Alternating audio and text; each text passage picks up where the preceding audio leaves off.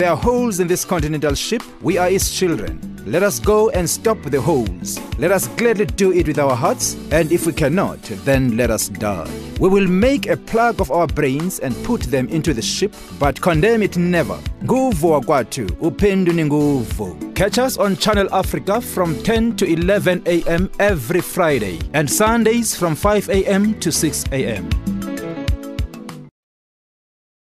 Welcome back to our fourth segment where we talk about money matters.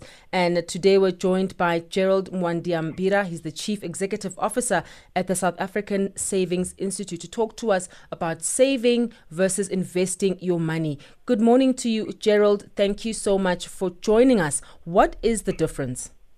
Good morning and good morning to all your listeners. Um, the main difference between savings versus investment is that savings is a is a current deed.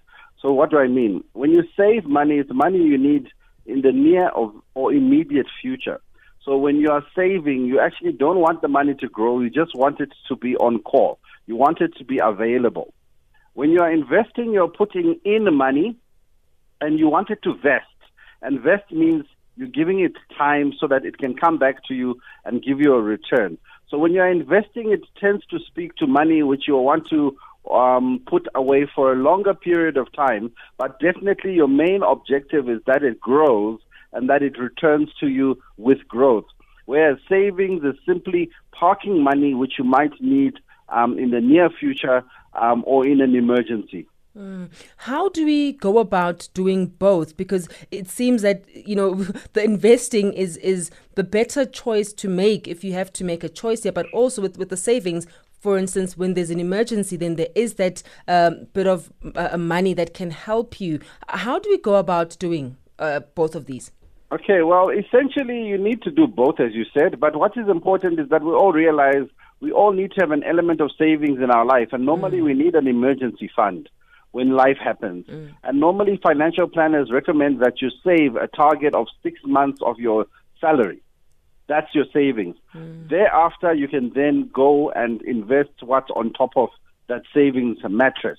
So essentially, we say, you know, obviously, it's, you can't wait sometimes to save six months' salary and then start investing.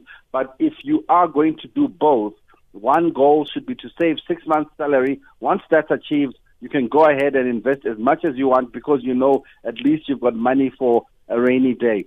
But it is dangerous also for you to invest money which you might need in an emergency because um, a lot of investments come with terms and conditions mm. which require you to remain vested or invested in that particular um, asset for a certain period of time. So many investments start with a minimum of five years, 10 years, 15 years, whereas with savings, um, they do not have such limitations.